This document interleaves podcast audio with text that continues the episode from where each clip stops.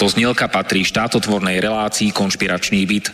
Poslaním relácie je boj proti nekalým praktikám, svojvôle, bezpráviu a organizovanému zločinu v orgánoch verejnej správy, boj proti korupcii a zneužívaniu štátnej moci na kšefty a súkromné záujmy. Poslaním relácie je i posilniť hlas verejnosti v otázkach demokracie, právneho štátu a podnietiť zvýšenie účasti občanov na rozhodovacích procesoch k správe veci verejných. Cieľom relácie je dosiahnutie transparentnej a efektívnej verejnej správy, otvorenie verejnej diskusie v bezpečnostných, protikorupčných a ľudskoprávnych témach. Relácia preto vo verejnom záujme realizuje kontrolnú činnosť, najmä na úseku Úradu vlády Slovenskej republiky, Policajného zboru, Kriminálneho úradu finančnej správy, Národného bezpečnostného úradu, Vojenského spravodajstva, Slovenskej informačnej služby, sústavy prokuratúry, súdov a prijatých medzinárodných záväzkov Slovenskej republiky. Áno, ide o nezávislé rádio Slobodný vysielač so sídlom v Banskej Bystrici.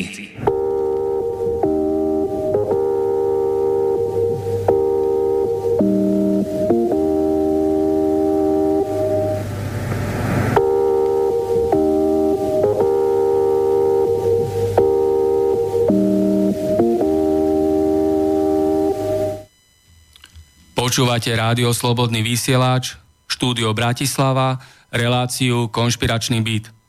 Od mikrofónu všetkých ľudí pozdravuje Martin Bavolár. Dnes je 18.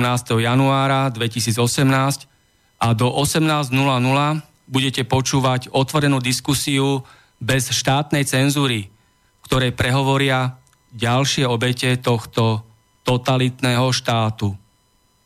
Otvorená diskusia bude o tom, aké sú naše možnosti, alternatívy a riešenia tohto veľmi zlého stavu na Slovensku. Volajte do štúdia na číslo 0950 724 963 alebo píšte na adresu studio zavináč slobodnyvysielač.sk Tu a teraz a náhlas zverejníme príčiny, ktoré spôsobujú tieto dôsledky.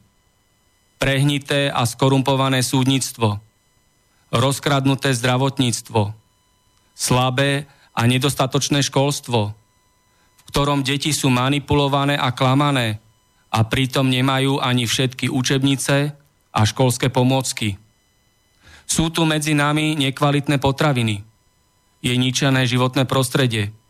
Sú tu nízke platy a žobrácké dôchodky je tu justičná mafia v advokácii, súdnictve, prokuratúre.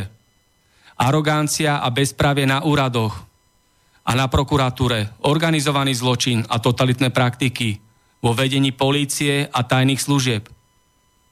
Komu slúžia mainstreamové, oficiálne a systémové médiá a politické mimovládky.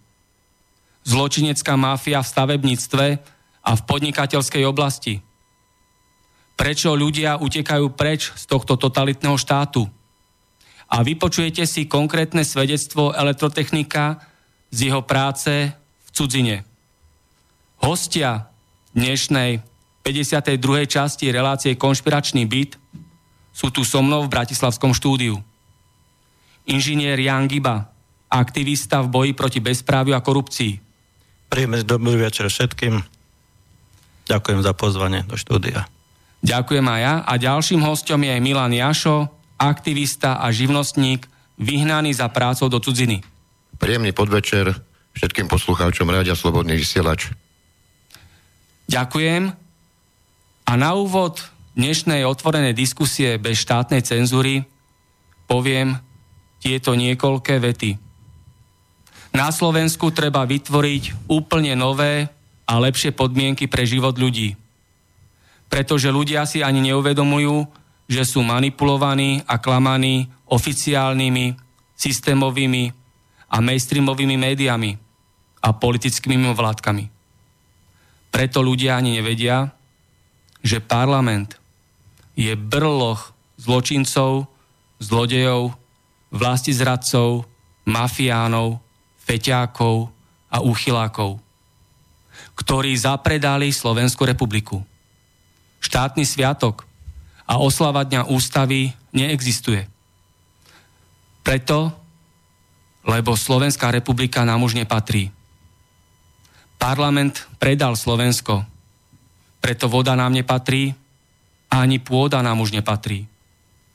Ministri a poslanci všetko dali zahraničným firmám a investorom z Veľkej Británie, USA, Južnej Koreji, Holandska, Belgicka, Talianska, Španielska, Nemecka, Francúzska. Sú to aj tie koloniálne národy, ktoré mali svoje kolónie a tam všetko kradli a drancovali a všetkých zotročovali a vykorisťovali. Podľa článku číslo 7 ústavy už neplatia zákony Slovenskej republiky, ale koloniálne zákony. Našu republiku nám zoberú islamskí votrelci a islamskí teroristi. To je extrémizmus.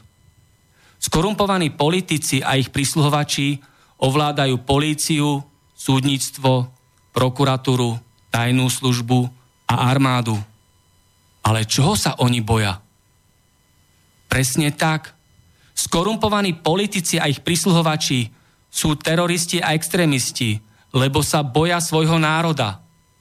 Lebo oni vedia, že skutočnú moc má iba ľud ale keď tento ľud zoberie svoju moc do vlastných rúk, tak títo zločinci, zlodeji a mafiáni z parlamentu a z vlády utečú. Poďme vyhádzať tento hnoj z parlamentu a z vlády. Táto tzv. demokracia je fašizmus a totalita. Čo sa bojí táto prehnitá a skorumpovaná vláda? Čoho sa bojí parlament? Boja sa svojich občanov. To je dnešný obraz Slovenska. Zdiera nás, okráda, zotročuje a vykoristuje vláda, parlament a súdnictvo. Oni spoločne schváľujú tento totalitný režim a ospravedlňujú zločiny proti ľudskosti a popierajú naše ľudské práva a základnú spravodlivosť. Preto je na Slovensku všade bordel, bezprávie, korupcia, mafia a organizovaný zločin. A to spôsobuje prehnitá a skorumpovaná vláda, úžernícky a zločinecký prezident a ich prisluhovači v parlamente. A naozaj, ani nepotrebujeme žiadne zbranie a krvavú revolúciu. Stačí, keď nás bude veľa na námestiach a budeme si pritom spievať. A to bude nálada. Skorumpovaní politici a ich prisluhovači potom utečú sami a to, čo nakradli, im znárodníme. Poženieme ich preč z našej republiky. Mňa e, systém štátnej moci vyhnal do zahraničia systémom. Naša vláda Slovenskej republiky nevytvorila pre podnikateľov možnosť vymáhaniu neuhradených pohľadávok. Tieto neuhradené pohľadávky, ktoré štát nezabezpečil ich vyplateniu, ma donútil k tomu, že musel som prestať s podnikaním a odísť do zahraničia za prácou ako elektrikár a radšej robiť v zahraničí za menej platenú, neohodnotenú prácu, ale vzhľadom slovenským pomerom relatívne dobre zaplatenú. Tieto, táto korupcia nielen mňa vyhnala do zahraničia, vyhnala 500 tisíc ľudí, ktorí radšej robia v zahraničí ako na Slovensku, aby sa mali ako tak lepšie. Aby sa dokázali ako tak postarať o svoje deti, o svoje rodiny a zabezpečiť fungovanie vla, vlastnej rodiny. Táto totalita, ktorá tu je zavádzaná od 89. roku, vybudovala systém korupcie, okrádania ľudí, neplatenia faktúr, zotročovania ľudí, ktorí robia za minimálnu mzdu, nemajú čas na výchovu detí, nemajú čas na kultúrne podujatia, musia sa venovať len svojej práci, ktorú aj tak nemajú zaplatenú.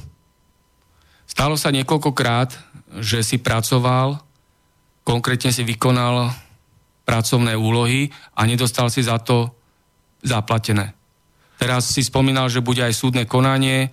Máš e, k tomu čo povedať aj pre poslucháčov? Boli, boli vytvorené ur, určité spoločnosti s ručeným obmedzením, ktoré si najímali systémom váhostav ľudí a subdodávateľov na výkon práce. Títo, títo subdodávateľia neboli vyplá, vyplácaní ani vyplatení, boli okradnutí, nedostali vyplatené za prácu a týmto spôsobom boli vyhnatí do, za, vyhnaní do zahraničia, pretože štát nezabezpečil zákonom vyplácanie neuhradených faktúr. Títo ľudia boli a sú nútení odchádzať do zahraničia, aby zabezpečili svoju existenciu. No, takéto niečo sa stalo aj viacerým asi. Áno, poznám veľa ľudí, systém váhostav, každý to čítal v novinách, akým spôsobom to funguje. Jednoducho, SROčka si nechá urobiť prácu, za tú prácu nezaplatí a vymožiteľnosť práva v našom súdnictve nie je možná v dnešnej dobe. Obrátil si sa aj na nejaké mimovládky alebo média, obrátil si sa na políciu, prokuratúru? Samozrejme. A za akým výsledkom? Samozrejme, oslovil som určitých advokátov, ktorých som, u ktorých som sa snažil vymôcť svoje právo alebo dokázať im, že niekde v, tejto, v tomto systéme skorumpovanom je chyba, pretože nie je možné odo mňa žiadať vyplácanie alebo platenie odvodov sociálnej a zdravotnej poisťovny, keď ja nemám zaplatené za prácu. Za prácu som peniaze nedostal, ale zdravotná a sociálna poisťovna odvody požaduje. Takisto danový úrad nenechá ani jedného súkromného podnikateľa bez toho, aby ho nekontroloval systém odvodov, systém daní, Týmto spôsobom je súkromný podnikateľ postihovaný, prenasledovaný exekútormi, súdmi, políciou, justíciou Slovenskej republiky. Dobre, a ešte sa ťa spýtam jednu jednoduchú otázku. Je tento štát fungujúci, demokratický a spravodlivý? No urči, určite nie je tento štát spravodlivý, preto že dom, vymoženosť práva a spravodlivosti je no snad nemožná. Nie je možné sa dovolať spravodlivosti v tomto štáte. Takéto posolstvo odovzdal vláde, parlamentu a súdnictvu dnešný host Milan Jašo, ktorý je aktivista a živnostník vyhnaný za prácou do cudziny. Aby sme si to priblížili, vláda, parlament a súdnictvo je trojdelenie moci v štáte. Takže rovnako na moci v štáte sa podiela vláda, parlament a súdnictvo. Ďalšieho hostia, inžiniera Jana Gibu, sa spýtam, s čím konkrétnym prípadom prišiel do nášho bratislavského štúdia?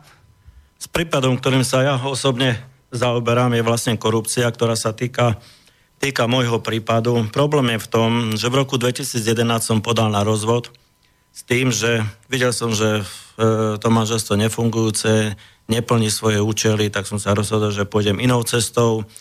Bohužiaľ stalo sa to, že ex-manželka mi rovno povedala, že budeš mať porozvodové peklo.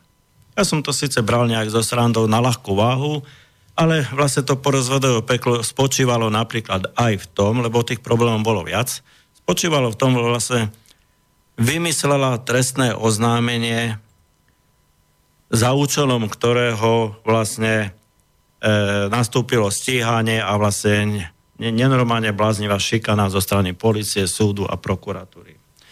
Hej.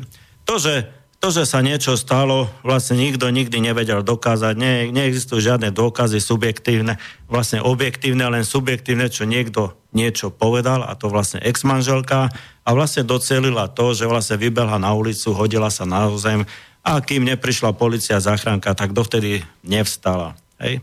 Podarilo sa mi dopracovať vlastne k prepučase správe alebo k materiálom, ktoré vlastne spísali lekári.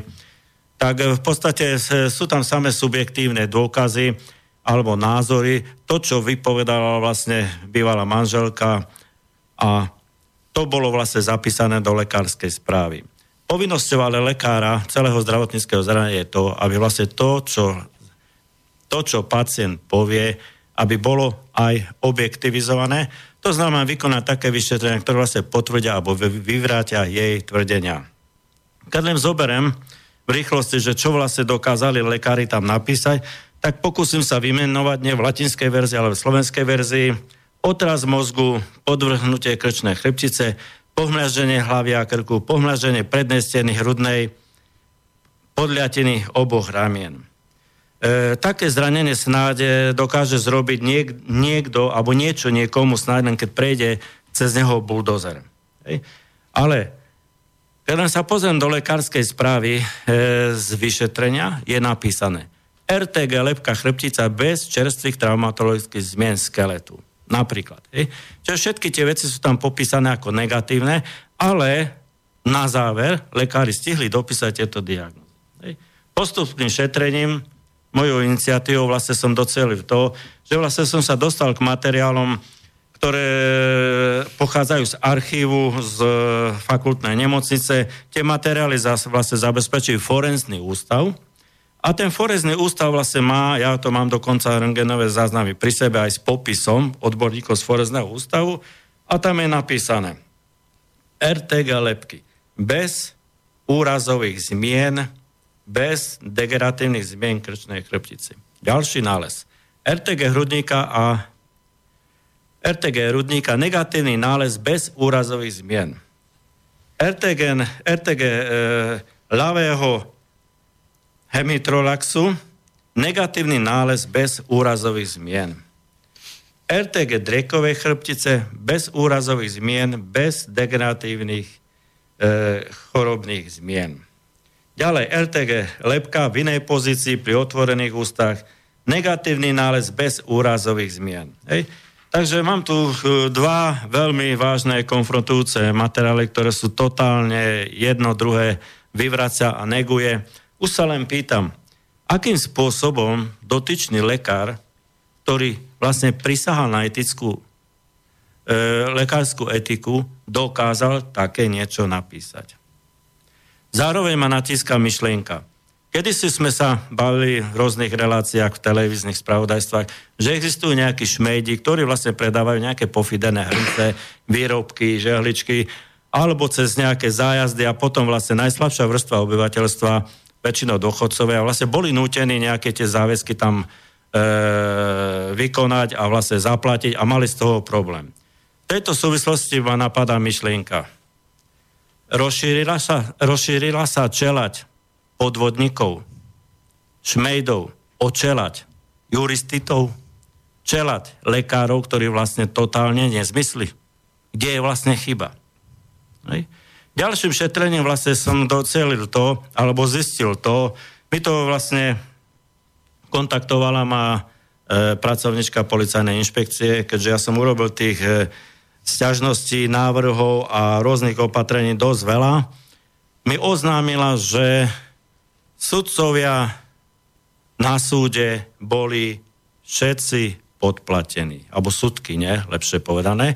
Tam prichádzalo do, do úvahy tri sudkyne, že boli podplatené. E, z tohto oznámu vznikla aj fonetická nahrávka, ktorá vlastne bude prehratá v prípade, že bude nutný nejaký, e, bude nejaký záujem zo strany orgánov činných trestom konaní vlastne toto seriózne vyriešiť s tým, že vlastne tú nahrávku musíme aj nejako možno, že otajniek alebo ošetriť, aby bola vlastne použiteľná. E, z nahrávky som síce ja urobil presný prepis, to znamená v prepisovej podobe je spracovaná tá nahrávka, Tú nahrávku som odovzdal aj na ministerstve spravodlivosti, osobne som nastívil pani Žitňanskú, tam som to odovzdal, dokonca tam som to aj prehral.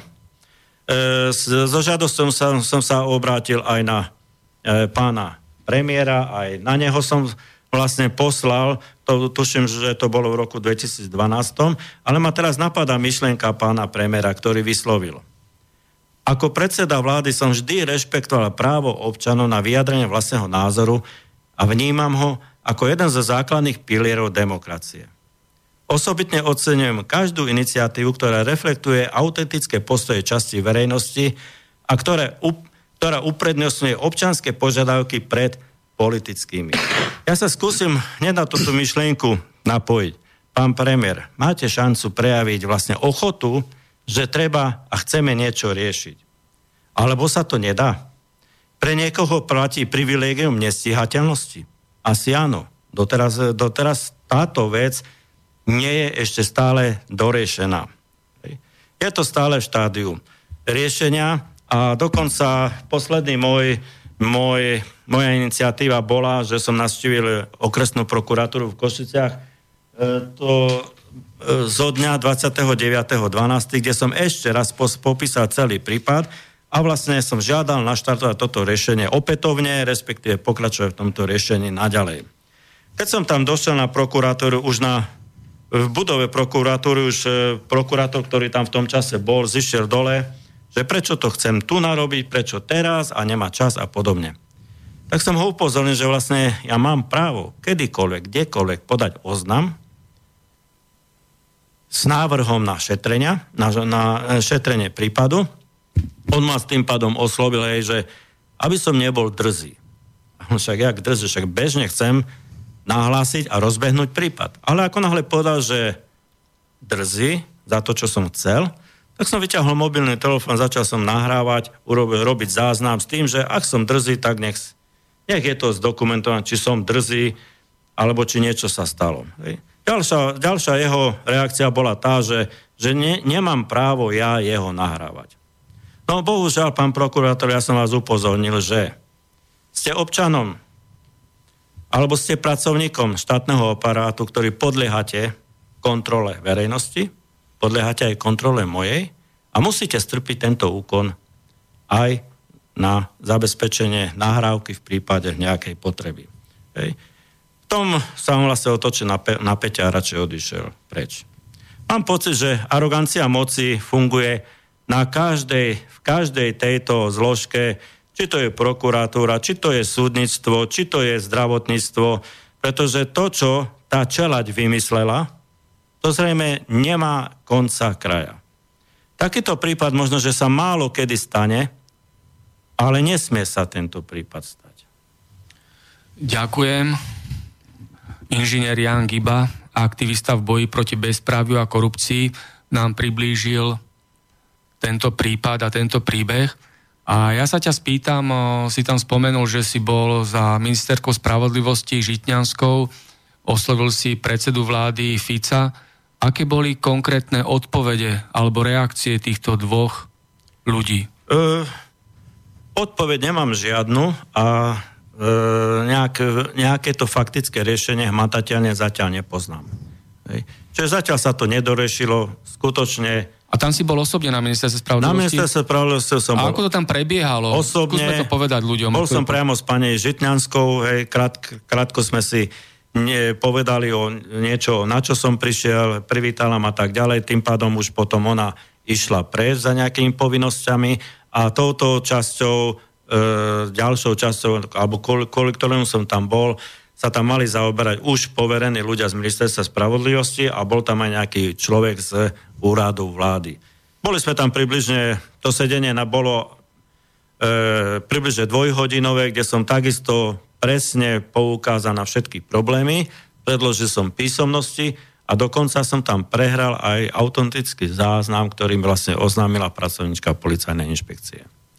Daná pracovníčka z policajnej inšpekcie potom sa mi odmlčala, odmlčala s tým, že som sa dozvedel cez ďalšieho človeka, že sa s tým nesmie ďalej zaoberať. Že sa s tým nesmie ďalej zaoberať. A v akom čase to bolo asi? Ako dávno sa to dohralo? Toto, keď ste boli za Žitňanskou konkrétne? Žitňanská to bola hneď, hneď na začiatku jej volebného obdobia. Tuším, to je 2014 rok. Začiatok volebného, alebo začiatku jej funkčného obdobia. Terajšej vlády? Terajšej. Tak to znamená od februára respektíve marca 2016. Dat, nie, nie, to bolo skôr, to bolo skôr. Tak to bolo potom predchádzajúcej vláde. Možno, že si ako dátum presne nepamätám, ale tak viem si to pozrieť, ale nemám všetko. No a tak, tak určite veľký čas odtedy uplynul a žiadna odpoveď neprišla. Neprišla žiadna odpoveď, dokonca ja som bol aj na inom, inom takomto sedení tu v Blave a sme tam rozobrali prípad e, vedúcej odbory, odboru e, dohľadu nad súdnictvom na ministerstve spravodlivosti a osobne som sa pýtal, čo robí odbor dohľadu nad súdnictvom, keď toto nevie vyriešiť. Čo oni kontrolujú? Pýtal som sa, kontrolujete spotrebu kancelárskeho papiera? Kontrolujete spotrebu pier alebo čoho? Pretože k tomu zrejme zatiaľ nedošlo, aspoň ja neviem, ako sa to riešilo ďalej, alebo možno sa to zamietlo. Ale není ešte riešenie. Pretože niekto, že by napísal na tieto nálezy, ktoré mám zabezpečené od Forezného ústavu z Bratislavy, kde všetko je negatívne, a niekto z toho potom urobí otraz mozgu, no je to, no je to nonsens. Je to nonsens toto, čo vlastne niektorí, niektorí šmejdi z čelade lekárov dokážu napísať. Oslovil si aj mimovládky alebo nejaké médiá? E, mailom som napísal na niektoré médiá, ale toto sa presne nepamätám, že ktoré. Áno, stalo sa to. A bola odozva žiadna? Nie, nulová odozva. Nulová. Takže bol prvý, prvý prípad, Milan, čo povedal? V mojom prípade som oslovil doktora, doktora Kolára, ktorý s pánom Matovičom predkladal do, na úrad vlády, predkladal zákon, aby bolo postihované a bol trestným činom nevyplácanie faktúr za odvedenú prácu. Aby ten nevyplatenie faktúr, aby bol trestným činom. Vláda Slovenskej republiky hlasovaním tento zákon nepodporila, za prijatie zákonu bolo iba 27 poslancov Národnej rady Slovenskej republiky. A ďalší prípad, ktorý nám tu povedal inžinier Jan Giba, aktivista v boji proti bezpraviu a korupcii. Medzi tým nám prišiel mail do štúdiovej pošty. Posluchačka Monika napísala Vidím to u nás na dedine. Ľudia nadávajú na vládu, na Európsku úniu, na Severoatlantickú alianciu, na nízke mzdy, na malé dôchodky nadávajú na všetko, ale nič preto nerobia, aby sa to zlepšilo. Keď im hovoríme, veď zapojte sa do prípravy protestov, štrajkov a tak ďalej, hneď majú pohotovú odpoveď. A čo my s tým? My to už nezmeníme. Nám už je to jedno. Mladí nech bojujú. Ale keď mladí ľudia nevidia žiaden vzor za tých 30 rokov tejto druhej totality od roku 1989, ako potom majú teraz bojovať za svoje práva? E, problém je v tom, že e, ľudia sme niektorí, ktorí sme smelší, ktorí sme odvážnejší, ale na druhej strane sú ľudia, ktorí sa boja. Boja sa o svoju prácu, boja sa o prípadnú represiu, ktorá by potom nastala, keď vlastne sa ozvu. A to, nepl- to, nielen, to neplatí len vyslovene v tej oblasti, ktorú dneska rozoberáme. To môže platiť kdekoľvek aj v práci. Práci sú tiež podobné problémy, určite majú ľudia niektorí, ktorí vlastne keď niečo robia, hej, poukážu na nejaký ten názor, kľudne sa môže stať, že v tej práci potom budú trošku menej žiadúci alebo budú odsúvaní na vedľajšiu kolej. Takže každý si spočíta, že asi sám nič neurobí.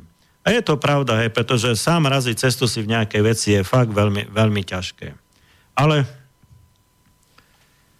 e, na tým všetkým sa vlastne treba treba zamysleť a vlastne som toho názoru, vlastne, čo rozoberáme dneska vlastne tu na v štúdiu, že vlastne z bezprávia nikdy nemôže vzniknúť právo. Je to odkázam všetkým juristutom, ktorí sa vlastne v týchto veciach hrabú a ukazujú sa, že jak, ako sú múdri. Chcem však im pripomenúť jednu vec. Alebo z jednu vec ich aktivít. Ak ide predseda súdu, čo vlastne chodia, predsedovia súdu, zastupcovia prokurátor, na štát, štátnice, na záverečné skúšky na právnické fakulty. Na týchto skúškach sú študenti povinní vlastne poukazovať na svoje vedomosti a v poriadnej hĺbke. Ale keď ten sudca, prokurátor sa vláti späť na svoje pracovisko, napríklad na súd, už vlastne mu to vadí, keď niekto chce poukazovať na nejaké tie problémy a oprie svoje názory o, nejakú, o, nejakú, o nejaký ten výklad správa. Ja som mal som jeden prípad, prípad taký, keď som vlastne na základe e, právnej vedy poukázal na nejaké tie nedostatky, súdkynia rovno povedala, vy nie ste právnik, alebo nie ste advokát, nemáte čo tak rozprávať. No dobre, dobre, že, nie, nie, že nemám čo tak rozprávať, ale mám svoje práva a to, že si zvyšujem svoje právne vedomie a snažím sa uplatniť v praxi, to je vlastne moja vec. A vy musíte to rešpektovať. Hej? U samotnej, keď zoberiem e, etické záležitosti e, sudcov, tak sudca by vlastne vo, všetkým, ko, vo všetkých konaniach, ku všetkým, ktorí sa zúčastňujú konaní, by mal vystupovať vlastne s trpezlivosťou, dôstojnosťou a zdvorilosťou.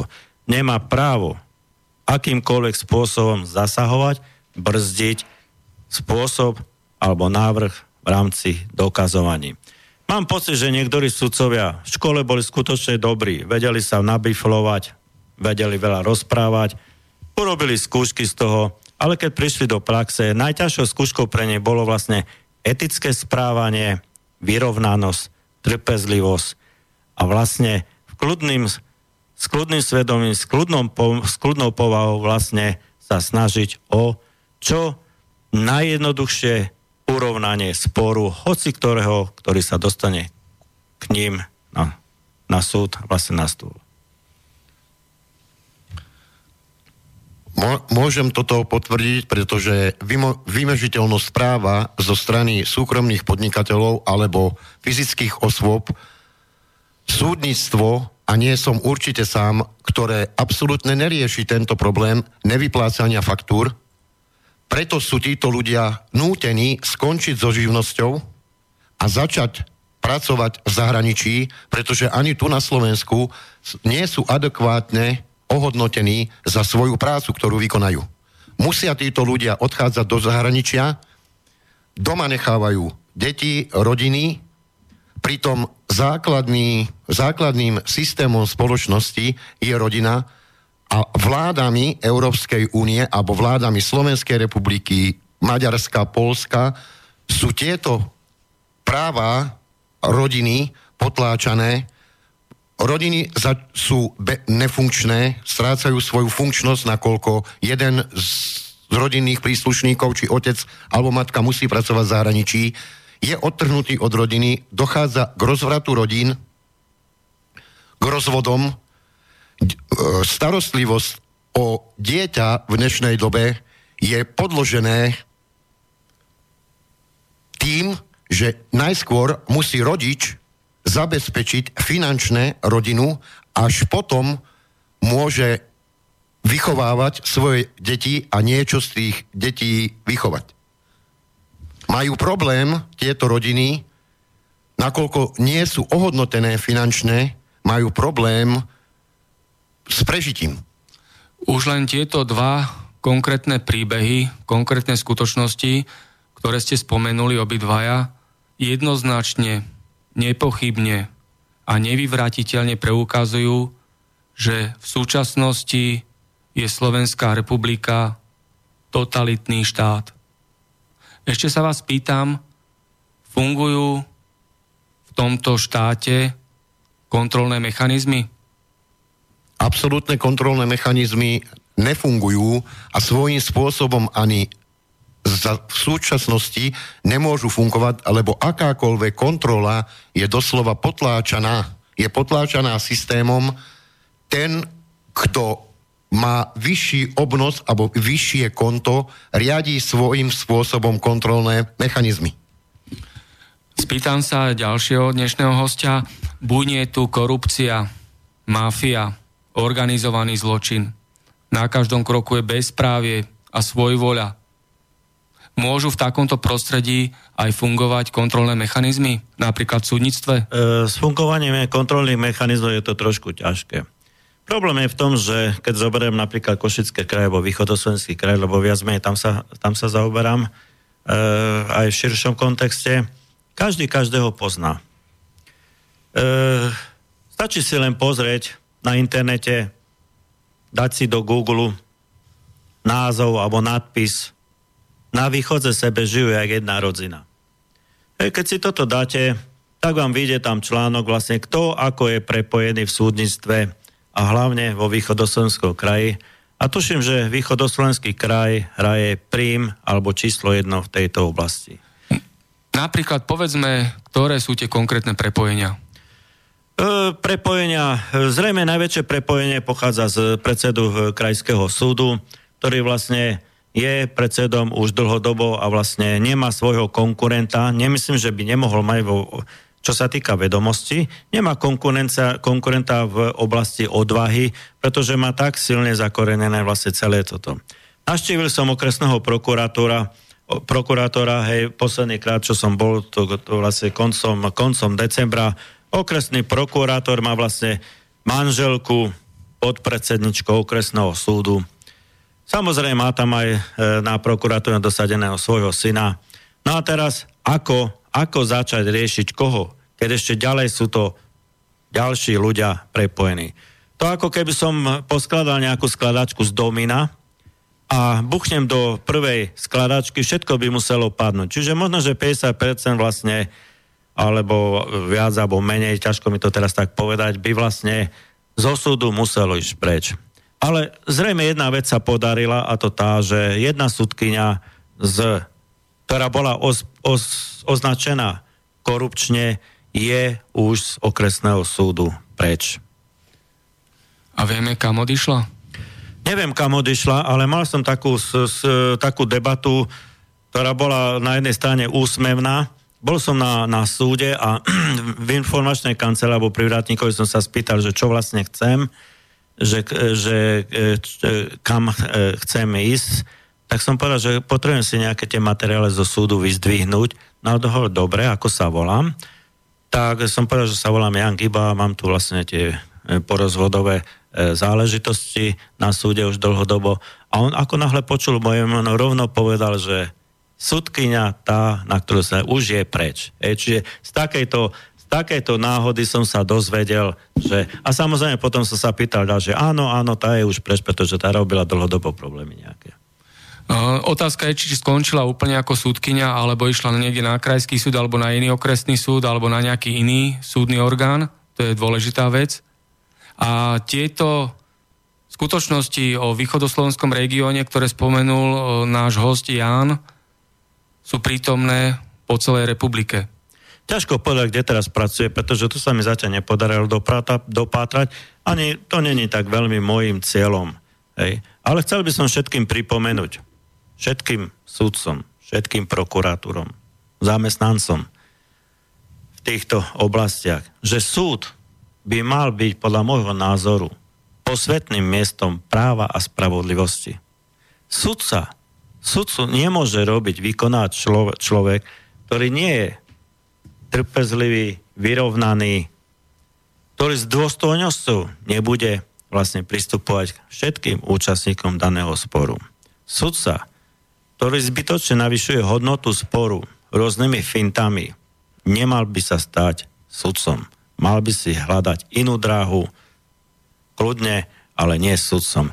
Na súd sa dostávajú ľudia, väčšinou, ktorí majú nejaké tie problémy a už tým, že majú nejaké problémy, sú dosť psychicky lámaní a keď ešte je tam nejaký sudca, ktorý rieši svoje komplexy nejakým spôsobom, alebo je podmastený úplatkom, z toho sporu sa stáva vlastne nekonečný, nekonečný príbeh. Pripomínam, hej, vážení juristuti, tí, ktorí takto robíte a vlastne komplikujete a navyšujete hodnotu sporu, najviac tým trpí rodina. Rodina, mám na mysli tú časť rodinu, kde sú deti. Tie deti najviac trpia. Takže zamyslite sa nad tým ešte raz, keď si zoberete niektorý spis, ktorý sa bude týkať hlavne rodiny. Tisíce a tisíce podnetov, ktoré dostávam do redačnej pošty, poukazuje na to, že obzla závažným problémom súdnictva je to, že súdnictvo, súdcovia, súdkyne nerešpektujú Ústavu Slovenskej republiky a nerešpektujú zásady sudcovskej etiky.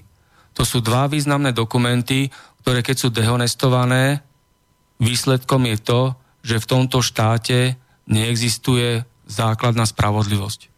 A štát, v ktorom neexistuje základná spravodlivosť, je totalitný štát. teraz uh, vám niečo prečítam a potom pustím. Občianská televízia zverejnila, prečo je tu na Slovensku stále totalita. Prečo je tu bezprávie na úradoch, v polícii, v súdnictve a zdravotníctve. Prečo tu zúria exekúcie. Kto tu zdiera, okráda, vykoristuje a zotročuje celý národ. Prečo sú tu nízke platy a žobrácké dôchodky. A kto to všetko útajne riadi a organizuje? Prečo tu všade bujne organizovaný zločin a korupcia? Bojujme spoločne proti tejto totalite, lebo zjednotení zvíťazíme a rozdrobení prehráme. Nesmieme sa nechať umlčať a zastrašiť týmto prehnitým režimom, v ktorom nás terorizujú skorumpovaní politici a ich prisluhovači vo vláde, parlamente, súdnictve, polícii, úradoch, prokuratúre, tajných službách, politických mimovládkach, zdravotníctve a médiách. Teraz pustím ten dokument, ktorý má 5 minút a spracovala ho občianská televízia Bratislava. Nech sa páči. Martin Bavolár, Škandál a šokujúce odhalenie. Agenti Slovenskej informačnej služby obsadili parlament a vládu. Tu sú konkrétne mená a fakty. Ján Budaj je opäť tajný agent. Teraz pracuje pre Slovenskú informačnú službu a opäť pod krycím menom Domovník. A jeho asistentom v parlamente je Juraj Smatana, tiež agent Slovenskej informačnej služby s krycím menom Farizej. V minulosti už bol Jan Budaj aktívny agent štátnej bezpečnosti, tiež s krycím menom Domovník. Ján Budaj je poslanec za stranu Oľano, ktorej šéfuje Igor Matovič. Ďalším poslancom v parlamente za stranu Oľano je Jozef Vyskupič, ktorý je Matovičov bratranec. Vyskupič je agent Slovenskej informačnej služby s krycím menom Aladár. Spolupracovníčkou Vyskupiča je aj poslankyňa Veronika Remišová, známa z eurofondovej kauzy Papageno. Poslanec za stranu Most Hit František Šebej je agent Slovenskej informačnej služby s krycím menom Mongol. Šéfom Slovenskej informačnej služby je Anton Šafárik, ktorého dosadili na túto funkciu spoločne Robert Fico a Andrej Kiska – Antona Šafárika mafiánsky presadil za riaditeľa Slovenskej informačnej služby predseda parlamentu Andrej Danko. Následne Šafárika navrhol vláde premiér Fico a následne prezident Kiska vymenoval Šafárika do funkcie riaditeľa Slovenskej informačnej služby. Minister vnútra Kaliňák má obrovský vplyv na Slovenskú informačnú službu. Veľmi dobré vzťahy s Kaliňákom má bývalý šéf Slovenskej informačnej služby a terajší riaditeľ Národného bezpečnostného úradu Jozef Magala. Kaliňákovým poskokom je šéf polície Gašpar. Predseda parlamentu Andrej Danko má veľmi dobrý vzťah s ministrom obrany Petrom Gajdošom, ktorý má pod kontrolou vojenskú tajnú službu. Dankov kolega a podpredseda parlamentu Béla Bugár má medzi zločincami prezývku Mafián Bugi. Ďalší Dankov kolega v parlamente a tiež podpredseda Martin Glváč za stranu Smer je agent Slovenskej informačnej služby s krycím menom Turek. Podpredseda parlamentu a agent Slovenskej informačnej služby Andrej Hrnčiar má krycie meno Fakturant. Podpredsednička parlamentu Lucia Ďuriš Nikolsonová, jej bývalý manžel Tom Nikolson je agent Slovenskej informačnej služby s krycím menom Karafiát. Minister financí Peter Kažimír je agent Slovenskej informačnej služby s krycím menom Zlodej. Podpredseda vlády Peter Pellegrini je agent Slovenskej informačnej služby s krycím menom Draxler. Ministerka spravodlivosti Lucia Žitňanská je agentka Slovenskej informačnej služby s krycím menom Harpia. Minister zdravotníctva Drucker je agent Slovenskej informačnej služby s krycím menom Starec. Takéto sú chápadla mafiánskej chobotnice na Slovensku. Preto doteraz nešiel žiaden vysoko postavený politik do basy a tak ani nevrátil všetko, čo nakradol, tak tiež doposiaľ neboli vyšetrené kauzy Gorila, Bašternák, Kiska, Amnestie a ani ďalšie. Preto je tu prehnité súdnictvo, rozvrátené zdravotníctvo, bezprávie, svojvôľa a korupcia vo vedení polície, prokuratúry a úradov – Slovenská informačná služba je obzvlášť závažne zneužívaná štruktúrami organizovaného zločinu vo vláde a parlamente. Z tohto dôvodu je na Slovensku rabovaný štátny majetok, sú zneužívané štátne dotácie, štátne zákazky a eurofondy, bujnie mafia, preto sú tu ľudia zdieraní a okrádaní, sú tu pošliapávané ľudské práva. Týmto je porušovaná ústava Slovenskej republiky a zákon číslo 46 z roku 93 zbierky zákonov o Slovenskej informačnej službe. Tento článok bol spracovaný na základe informácií a dokumentov, ktoré v mojom postavení novinára mi poskytla občianská vyšetrovacia komisia – preto som aj vo verejnom záujme oprávnený medializovať, že občianská vyšetrovacia komisia bude pokračovať v odhaľovaní agentov v parlamente, vo vláde, súdnictve, prokuratúre, polícii, na úradoch a v politických mimovládkach. Magister Martin Bavolár, protimafiánsky, protikorupčný a protitotalitný novinár, redaktor a moderátor, občianský aktivista a bezpečnostný činiteľ ľudskoprávny dizident, investigatívny a nezávislý bloger, predseda občianskej komisie na ochranu ústavy Slovenskej republiky. Tak, teraz Ján aj Milan, asi ste pochopili, prečo sa nemôžete domôcť základných ľudských práv a spravodlivosti. Tento dokument je dostupný na YouTube, kedykoľvek si ho môžete opäť vypočuť a zamyslieť sa nad tým. Systém systém štátnej moci nedovoluje dovolanie sa mojich občianských práv. Systém štátnej moci doslova zabez, z, zapríčinuje zotročenie celého národa Slovenskej republiky. Si, systém nevy, nevytvára pre podnikateľov a podnikateľské subjekty priaznivé prostredie, pán Kažimír zvyšovaním odvodov do sociálnej poisťovne, zdrav, zdravotnej poisťovne, zvyšovaním daní a rôznych poplatkov pre súkromných podnikateľov dehonestuje doslova súkromných podnikateľov, nakoľko systém štátnej moci je nad, nastavený spôsobom mafiánskych praktík okradnúť každého človeka v maximálnej možnej miere systémom súdov, exekúcií, predajom nehnuteľností, predajom súkromného majetku.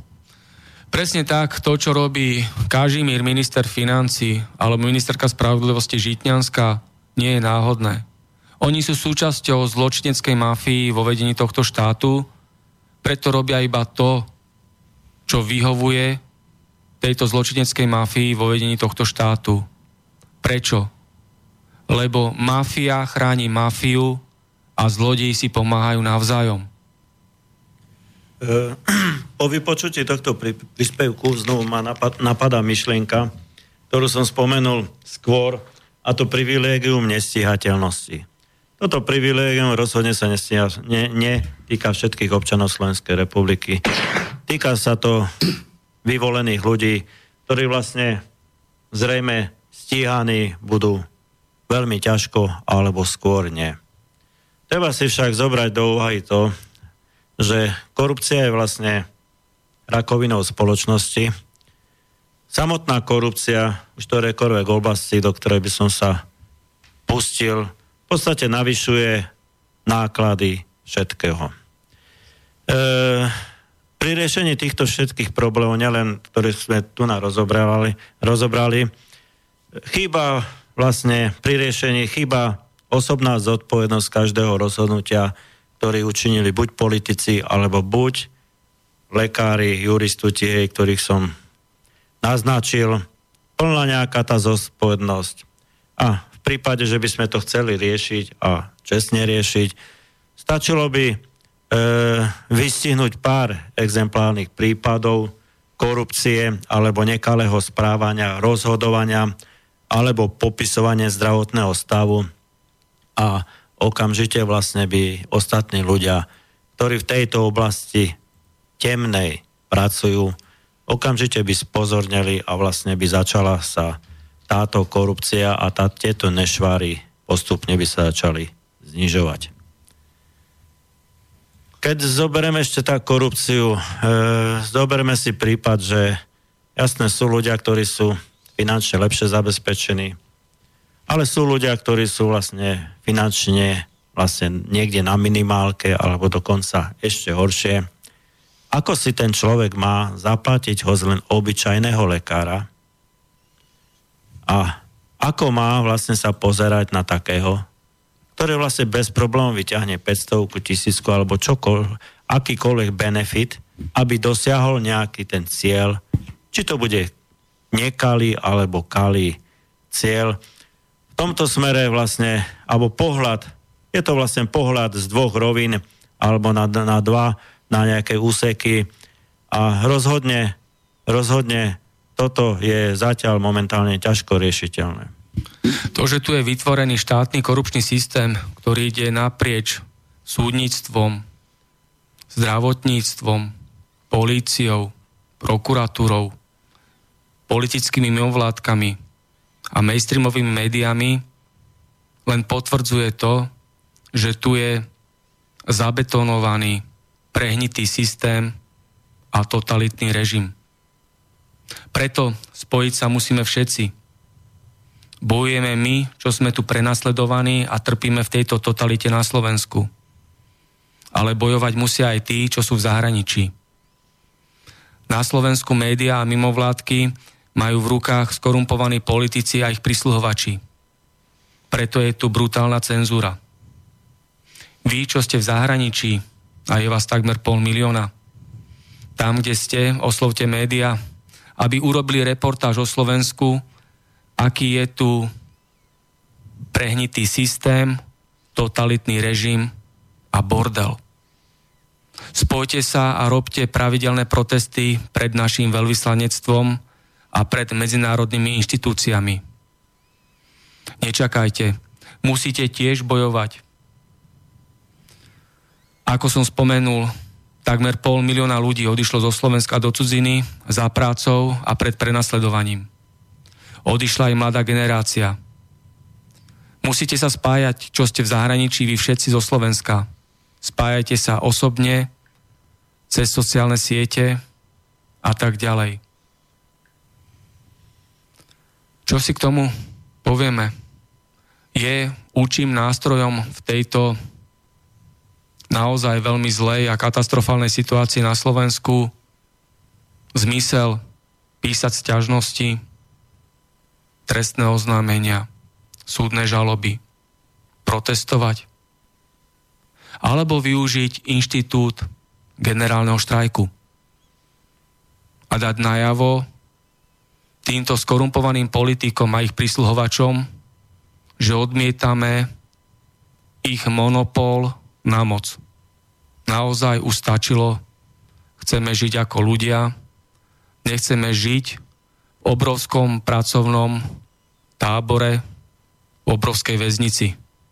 Iba v jednote, iba, iba v jednote a v spájaní ľudí v boji proti korupcii a proti prehnitému systému, ktorý tu momentálne funguje, môžeme iba spoloč, spoločných síl spoločné potlačiť systém korupcie, rozkrádania, bezprávia, aby sa na Slovensku dalo jednoducho žiť spôsobom dôstojným pre človeka.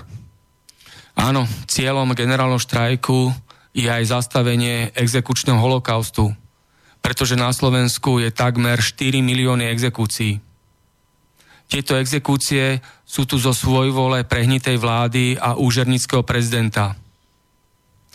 Pretrvávajú tu žobrácké dôchodky a nízke platy. Dajme stop bordelu a korupcii v zdravotníctve, súdnictve, polícii a na úradoch stop genocíde dôchodcov. Ľudia preto odišli do zahraničia za prácou alebo pred politickým prenasledovaním. Zdravotné asistentky a opratorovateľky, ktoré sú na galejách v zahraničí, boli nútené doma zanechať rodiny a malé deti. Pretože musia drieť v zárobkovej činnosti pre cudzinu. A po ceste domov umierajú v autobusoch a taxíkoch. Tieto pokorené ženy, hlavne veriace ženy, milujúce matky, majú odvahu ako muži a otcovia, ktorí museli opustiť svoje rodiny, deti a manželky. V jednote je sila a verím, že máme na to a dokážeme to. Treba začať od seba, vrátiť sa k základným morálnym hodnotám, zúčastniť sa parlamentných volieb a keď treba ísť aj protestovať na námestia, do ulic a štrajkovať. Dejiny, dejiny Slovenska alebo dejiny európskych štátov sú v dnešnej dobe prekrúcané. Deti, ktoré navštevujú stredné, základné, stredné a vysoké školy, sú klamané otáčaním dejín, systémom, ktorý sa snaží potlačiť identitu a vlastný názor určitých študentov alebo určitých ľudí, ktorí to myslia so Slovenskom a s dejinami, aby boli skutočne vysvetlené mladej generácii, ako to skutočne bolo.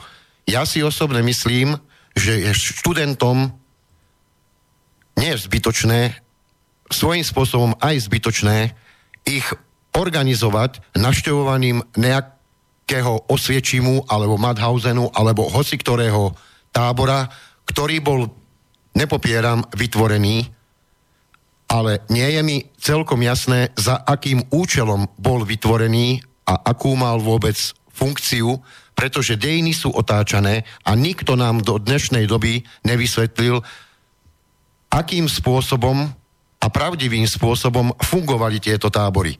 Som proti tomu, aby boli naše deti klamané, zavádzané, aby vedeli naše deti skutočnú pravdu, aby boli plnohodnotnými občanmi našej republiky. Základná logika hovorí, že na čo sú takéto povinné zájazdy, keď o, nie sú vytvorené elementárne základné podmienky v školách. Ako som spomínal, deti nemajú potrebné učebnice, školské pomocky, na čo majú potom niekde cestovať a majú byť vynaložené finančné prostriedky aj čas, keď tu nie sú tie potreby a podmienky, ktoré sú nutné.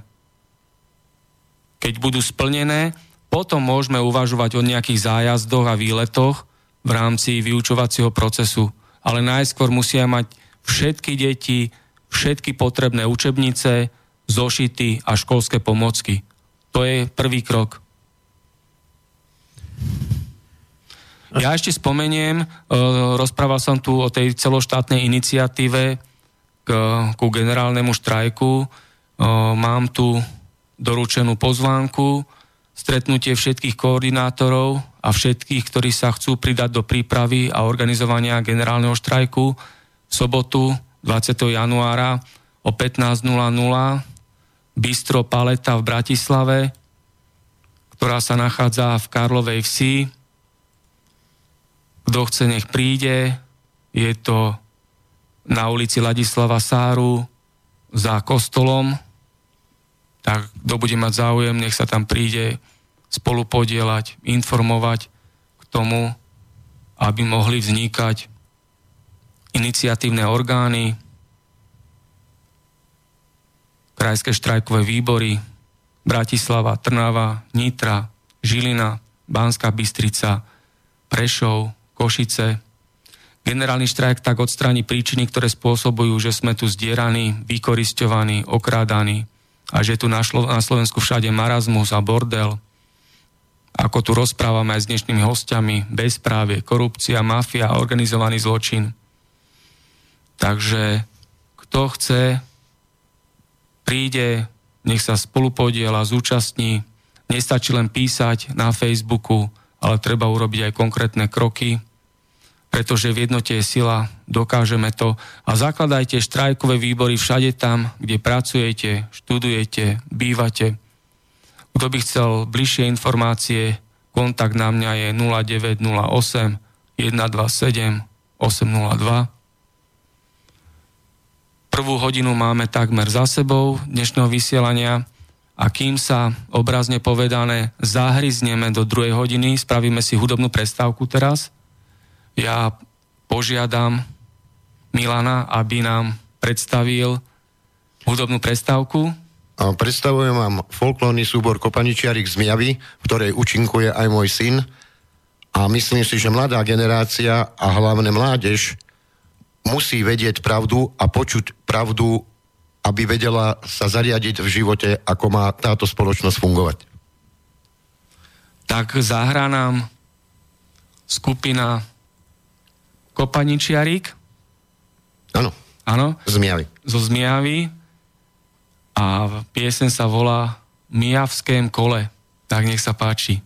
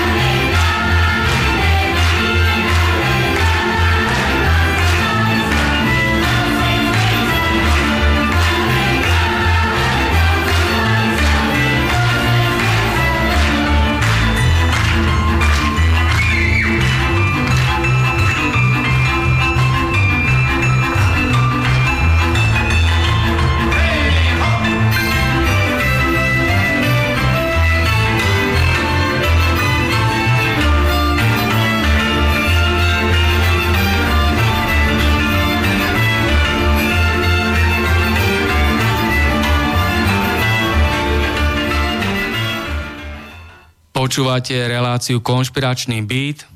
Od mikrofónu všetkých ľudí pozdravuje Martin Bavolár. Je štvrtok 18. januára 2018 a do 18.00 budete počúvať otvorenú diskusiu bez štátnej cenzúry, ktorej prehovorili dnešní dvaja hostia, obete tohto totalitného štátu, inžinier Jan Giba, aktivista v boji proti bezpráviu a korupcii a Milan Jašo, aktivista a živnostník vyhnaný za prácou do cudziny.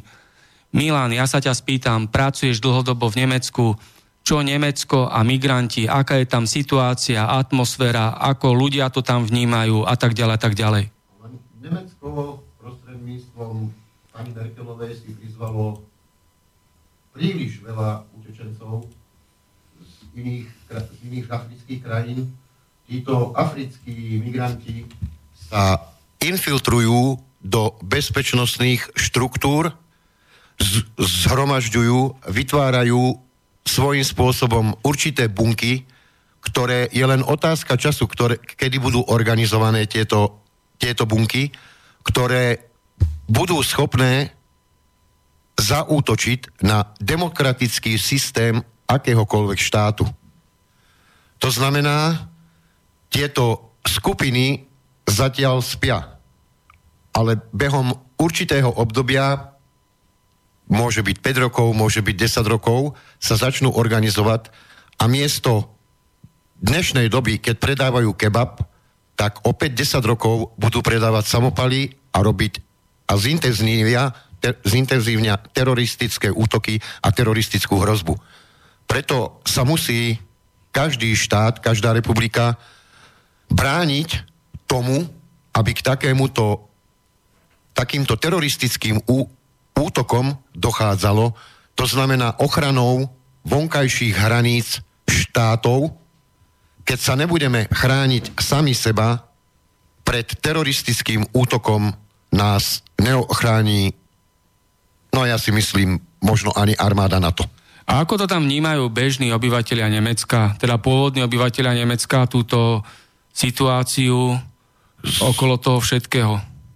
Alebo ako vnímajú aj Merkelovu, jej, jej politiku? Samo, samotní Nemci toto vnímajú si, ja, z, môj, z môjho pohľadu spôsobom, že oni jednoducho ignorujú alebo odmietajú nariadenia svojím spôsobom vlády, odmietajú a bojkotujú prácu.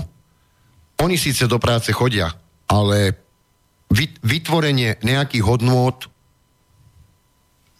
po, po, pozaostáva alebo ide pomalšie, tak ako to išlo pred dvomi rokmi, lebo tá pracovná výkonnosť tých samotných Nemcov, tí Nemci sú bezradní. On, vláda im nariadila, my tu, my tu budeme mať migrantov, budeme sa o nich starať a vám budeme brať dane a budeme z vašich daní týchto migrantov živiť.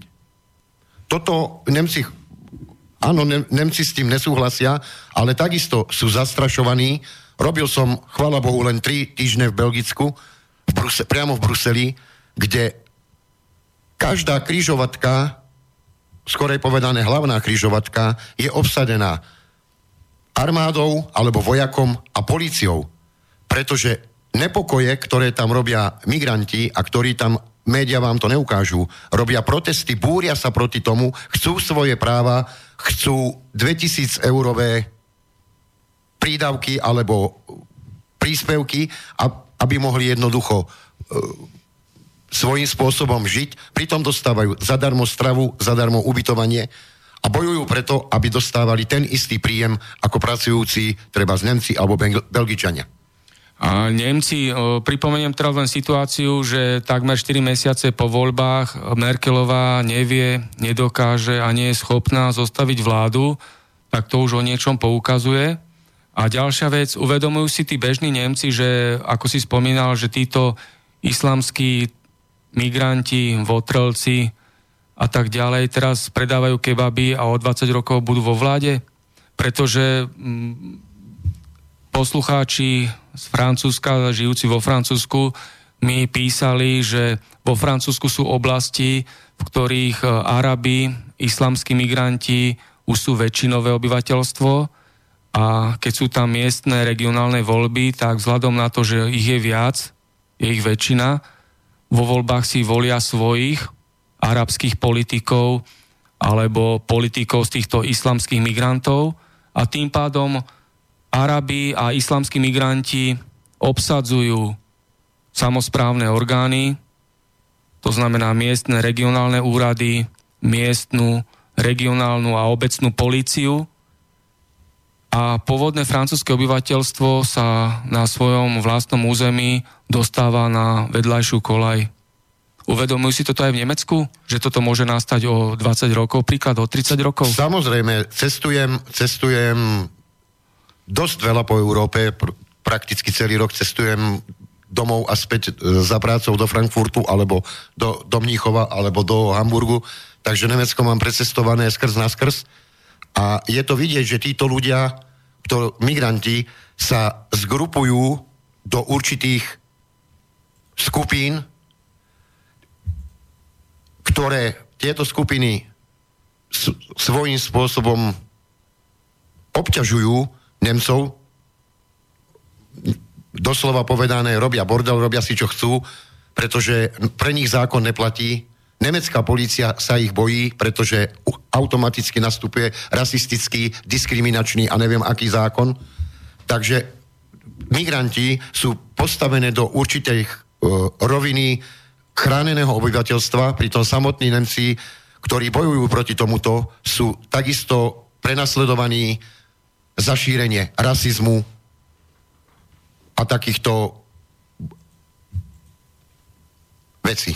Proti, proti, pra, prakticky sa stáva protimigračná, protimigračná politika, je, je, nie je vyhovujúca pre určité systémy európskych štátov.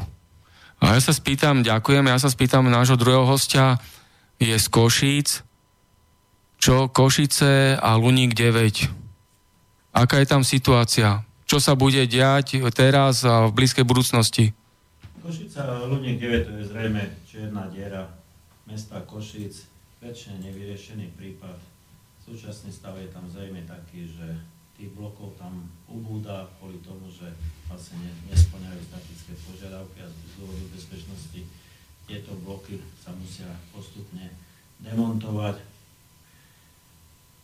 Ale s tým nastáva aj ďalší problém tam, a to ten, že vlastne tí ľudia niekde musia bývať, niekde sa musia presťahovať, niekde musia fungovať. Takým hitom vedľa Luniku 9 je vlastne tzv. Mašličkovo, ktoré vlastne vyrastá v tej prilahlej lesnej oblasti. Lesnej by sa dalo povedať tiež v úvodzovkách lesnej, pretože z toho lesíka už dosť ubudlo, pretože tá rómska menšina, chápe, musí nejako žiť, hej, tak musia si to aj nejak vykurovať tam, hej, takže to ten e, lesný poraz vlastne devastujú. Hej, čiže je to, je to problém, je to problém mesta Košic. A aká je tam situácia s kriminalitou a ako konkrétne vyzerá dneska sídlisko Luník 9? E, sídlisko Luník 9 je vlastne na okraji Košíc, e, v takom mieste, že vlastne vidno ho veľmi dobre z hlavnej trasy alebo z hlavnej cesty Moldavská cesta, čiže hlavný ťah z Košic smer na Moldavu, čiže po pravej strane ho veľmi dobre vidieť. V prípade, že ho nie je vidno, hej, tak v terajšom období vlastne je veľmi dobre ho rozpoznať aj z toho, že vlastne z toho Mašličkova tam vlastne sa dosť, dosť silne vykuruje. A čo je toto Mašličkovo? Mašličkovo je taký ne, nepísaný názov alebo neoficiálny názov oblasti hneď vedľa blokov. To je ten lesík, hej? To je ten lesík. To už hej, ani vlastne. lesík není pomaly. No, ten lesík je už zdevastovaný aj v tom čase. A keď si ešte pamätám dávnu, dávnu históriu, ja neviem, možno, že spred 30 rokov, Luník 9 malo by vlastne najkrajšie sídlisko mesta Koši. Hej, to bola myšlienka Koši, to si na to veľmi dobre pamätám. A teraz je to vlastne černá diela, diera mesta. A keď je devastovaný ten lesík, čo robí mestská policia? Predsa keď tam niekto bez povolenia ťaží drevo a devastuje životné prostredie, tak by to tak nemalo ostať. E, Sem, keďže tým smerom chodím dosť často, jednak aj smer práca, jednak aj mám rodinu vlastne na prilahlom sídlisku. E, čiže ten smer vlastne chodím dennodenne. Je tam dosť e, rýchla štvorprúdová cesta, ktorá smeruje zo sídliska smer, e, smer Barca. E, nieraz vidno, že vlastne cez tú cestu naša rómska menšina dosť, dosť tam funguje, prebieháva, pretlača rôzne voziky. Stalo sa už síce, že som zbadal aj to, hej, že vlastne policajti presne vtedy v tom čase tam boli, zbadali, hej, tak sa vlastne pristavili pri nich, ale riešenie tejto záležitosti aj nejakou pokutou týchto ľudí, no ja osobne tam veľký, veľkú alebo nejakú cestu e, zatiaľ nevidím, hej, ako riešiť týchto ľudí. Je to, je to zatiaľ nevyriešený problém. No. Je, to, je to diera, ktorá tam je, tmavá, temná diera. A bežní košičania si tak uvedomujú, že čo môže byť o takých 30 rokov, že ako budú vyzerať e, voľby primátora alebo miestne voľby vzhľadom na tú populačnú krivku a ten populačný vývoj celkový, aký je?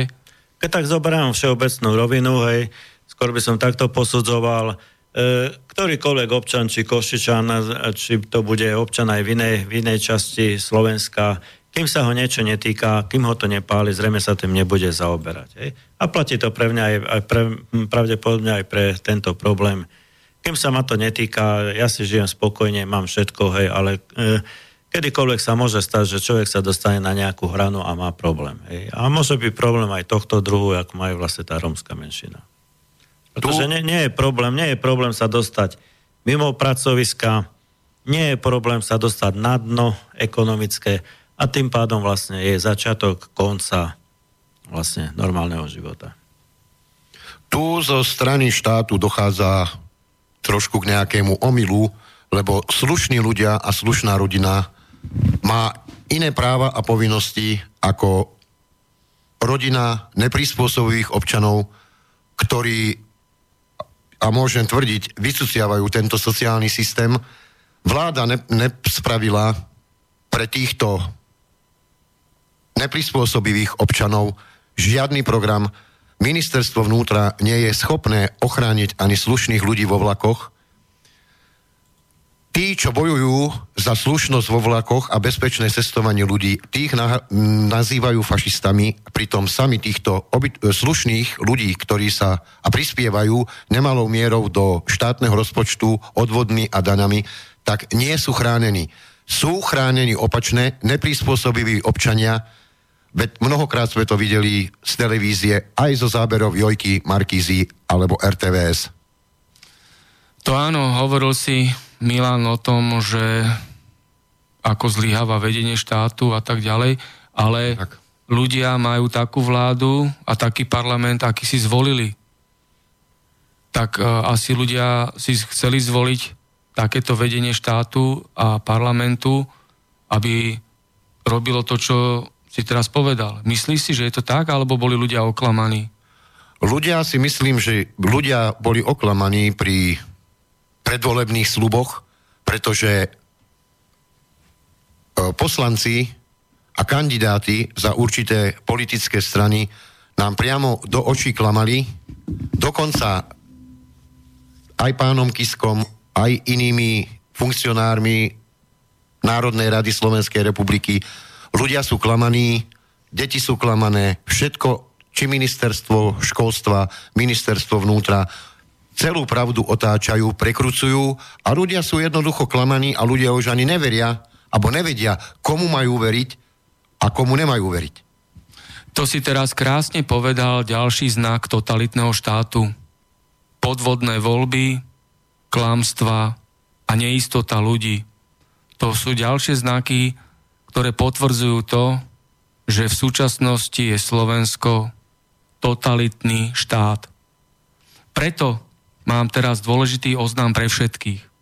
Úradníci a policajti, prestante slúžiť skorumpovanému ministrovi vnútra Kaliňákovi a všetkým jeho poskokom.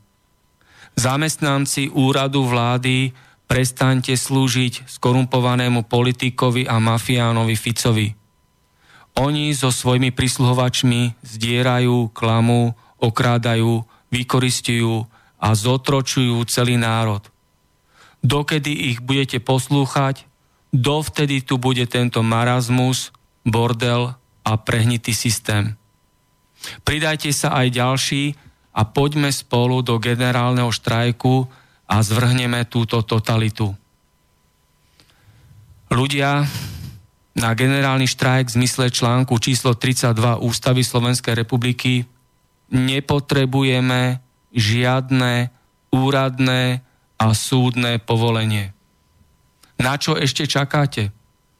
Zakladajte štrajkové výbory v mieste svojho pracoviska, bydliska alebo kde študujete. Ste tu v tejto žumpe spokojní a šťastní, alebo ste zdieraní, okrádaní a vykoristovaní. Zamyslite sa a konajte. Môžem ešte, sú ľudia klamaní a je najvyšší čas, aby sa títo ľudia nejakým spôsobom stretávali a organizovali za spoločnú dobrú vec, pretože tento systém, ako je vytvorený a nadstavený od 89. roku, stále plní len úlohy niekoho iného zvonka na celkový ro- rozvrat štátu a zotročenie ľudí v ktoromkoľvek štáte Európy, či je to Maďarsko, Polsko, Česko, Slovensko. Tieto problémy majú tieto štáty bývalého východného bloku tie podobné. Tie problémy sú identické, takže urč je každému jasné, že tento problém je umelo vytváraný a riadený Bruselom, ktorý sa tvári ako rakovinový nádor a po Európe sú rozťahané metastázy, ktoré ovládajú našich skorumpovaných politikov. Tak skrátka vystižne by som povedal. Štát je tak úspešný, ako sú šťastní jeho ľudia. Nejaké tie čísla, ktoré sa niekde poukazujú, o tých číslach málo kto vie.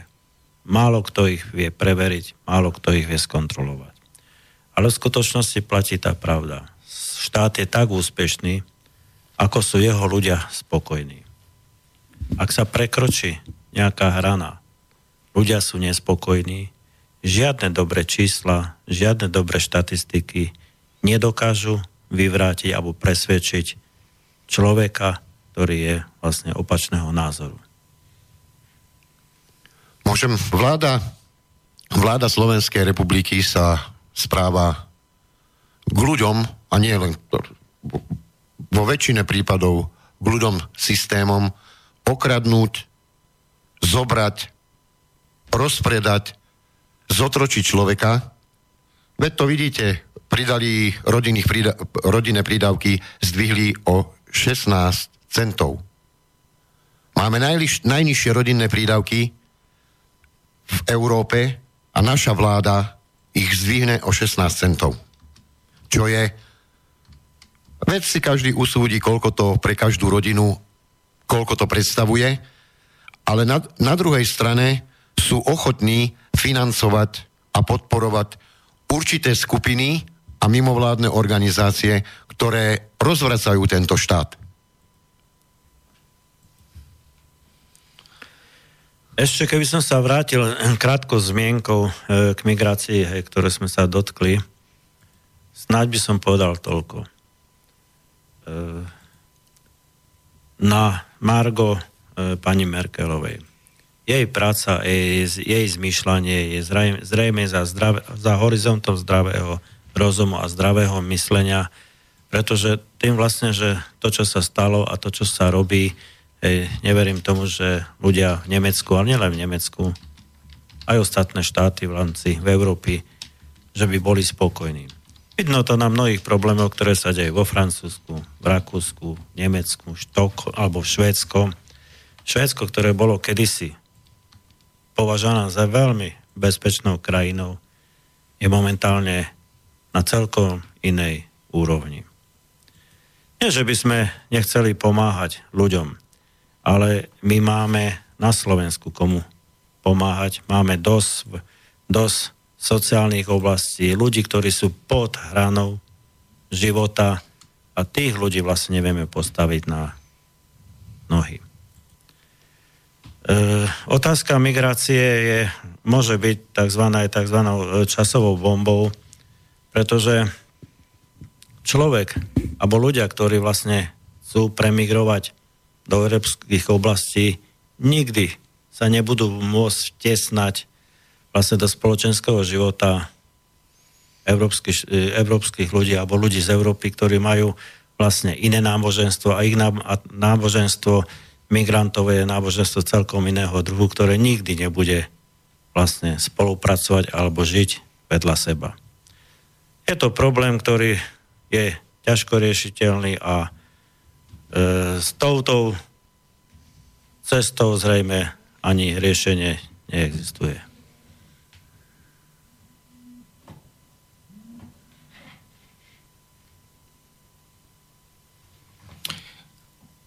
Áno, počujeme sa, dobrý deň.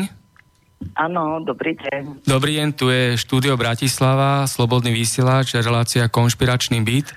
Počujeme sa, sme vo vysielaní. Počujeme dobre, áno. Nech sa páči. Ja volám hlavne kvôli tomu, aby sa všetci pridali k štrajku, ktorý bol pred chvíľou vyhlásený, pretože akákoľvek pasivita nás položí a keď si pozrieme všetky správy o zdražovaní energií, o e, ďalších nových daniach a podobne, ak sa teraz nepostavíme proti tomu, čo na nás chystajú vládne opatrenia v otázkach zdravotníctva a v ďalších, tak e, si môže každý potom pripísať e, ďalšie škody, ktoré v krajine prídu a celú situáciu každý jeden občan, ktorý sa nepostaral o ďalšie generácie a svoje deti a vnúčatá. Áno, to nám telefonuje Iveta Michalíková, spoluorganizátorka vzniku iniciatívnych orgánov krajských štrajkových výborov tu za Bratislavu. Dobre hovorím? Áno. Áno, ďakujem. Čo k tomu povedia naši dnešní dvaja hostia v štúdiu? Milan, nech sa páči. My už sme sa aj predtým rozprávali s Martinom, ako riešiť takúto situáciu, a ktorá tu nastala na Slovensku, le, skorej povedané, ktorá tu funguje od roku 89, že slušný občan je zdieraný, okrádaný, klamaný. Takže je najvyšší čas, aby sa ľudia nejakým spôsobom organizovali, aby potlačili túto, toto svojvoľné konanie, a do, dokonca genocídu, aby, aby bola zastavená na slovenskom národe. Áno, uh, tomu povie aj náš druhý host. Jan, niečo, nech sa páči. Uh, určite v tejto oblasti je vítaná spolupráca každého rozhodného človeka, či pracuje v, tej oblasti alebo v tamtej oblasti. Uh, na Slovensku sú zruční ľudia, šikovní ľudia, v podstate majú potenciál, ktorý vlastne nevedia využiť alebo boja sa ho využiť a sú vlastne odkázaní na to, že by trpeli. Trpeli či v práci, či trpeli zdravotníctve, či trpeli ekonomicky, hej. Tých problémov je dosť, je čo riešiť, hej. A každá spolupráca, každá, každá ochota je vlastne určite vítaná. Súhlasím a preto, ak je to možné, v každom vysielaní a všetkými možnými spôsobmi, či v médiách, dajme vedieť, že pripravujeme štrajk.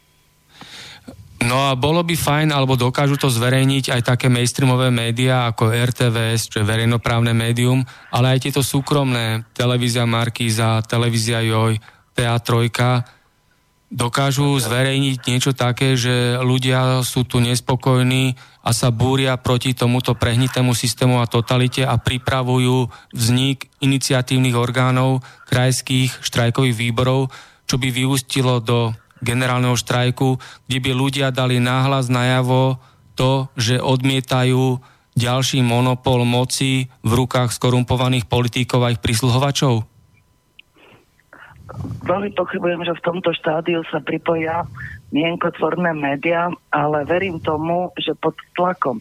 A keď uvidia, že skutočne sa niečo organizuje, uh, rovnako ako pochod študentov, aj keď ho neprirovnávam, lebo tam bola iná organizácia, ale tiež dlho o ňom mlčali, tak verím tomu, že pokiaľ toto prenikne do médií a budú cítiť tú silu, tak sa toho ujmú aj tieto médiá, ako sú verejnoprávna televízia, Markíza, Jojka a podobne.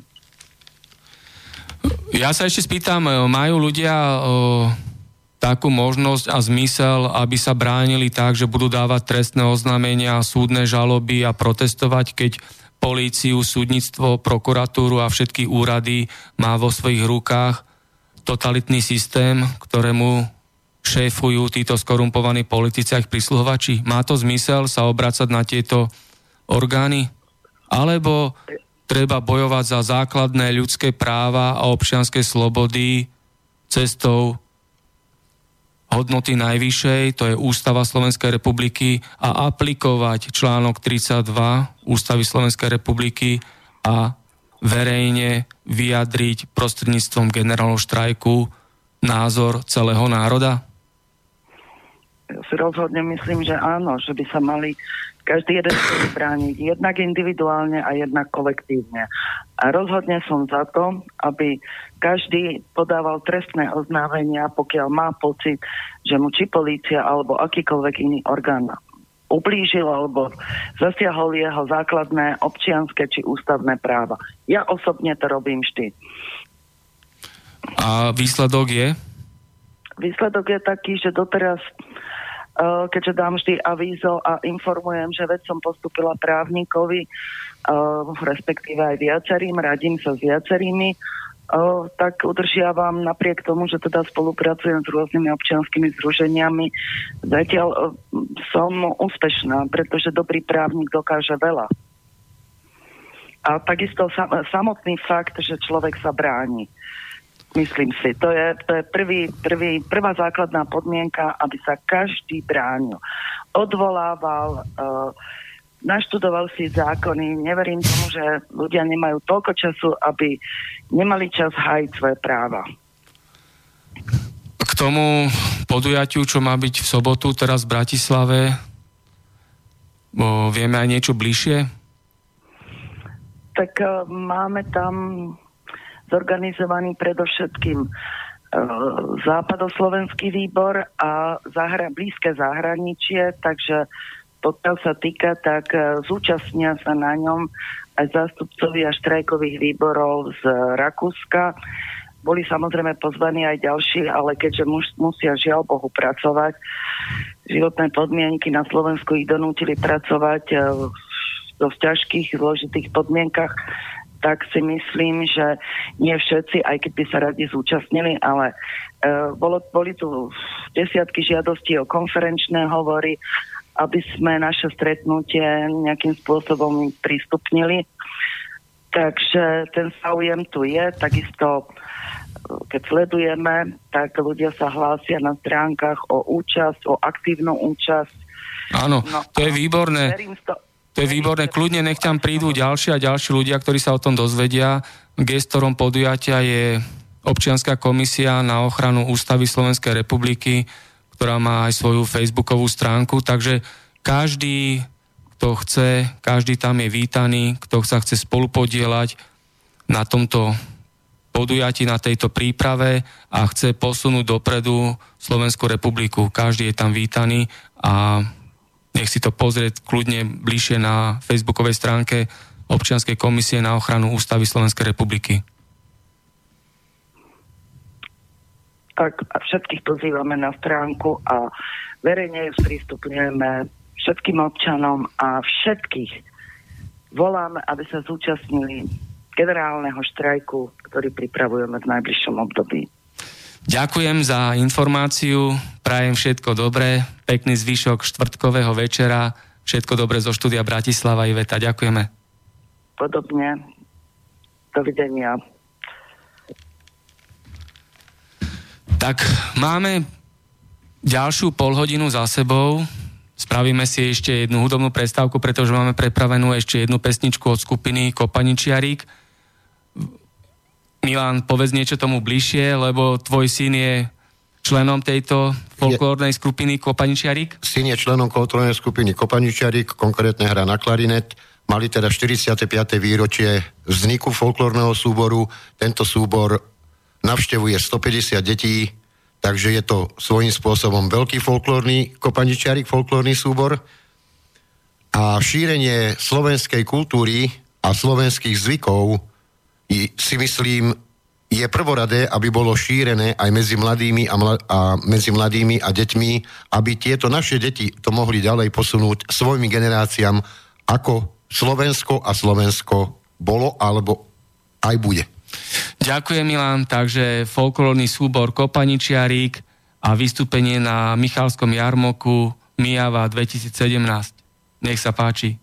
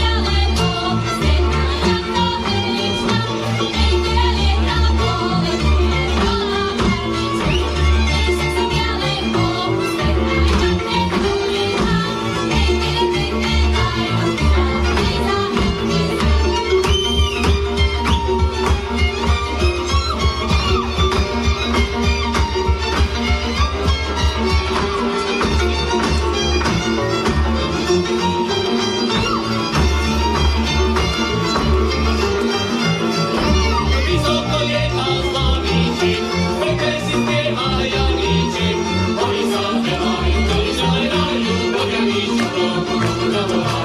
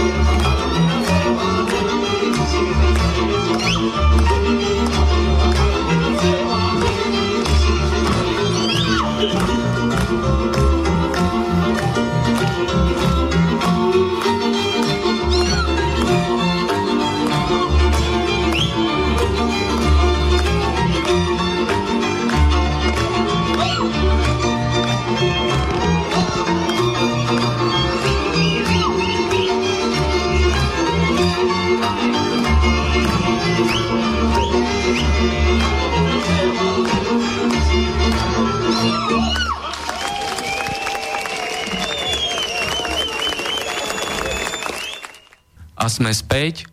V, počas hudobnej prestávky Jan tu spomenul zážitok, ako stretol v obchode tú konkrétnu súdkyňu, ako to prebiehalo, si ano. jej prehovoril do duše.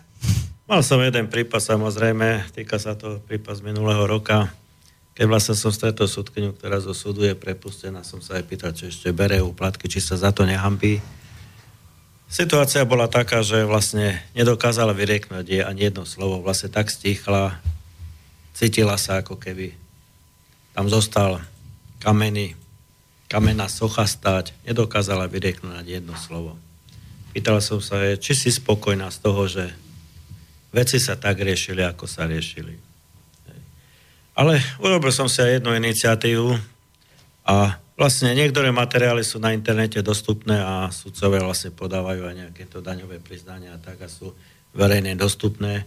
A som si len pozrel, hej, uvedená sudkynia plat v danom období, keď ešte pracovala na poste zhruba 2760 eur, čo je si myslím veľmi slušný plat a mnohí ľudia, keby aspoň polovičku z toho mali v čistom, by boli veľmi šťastní.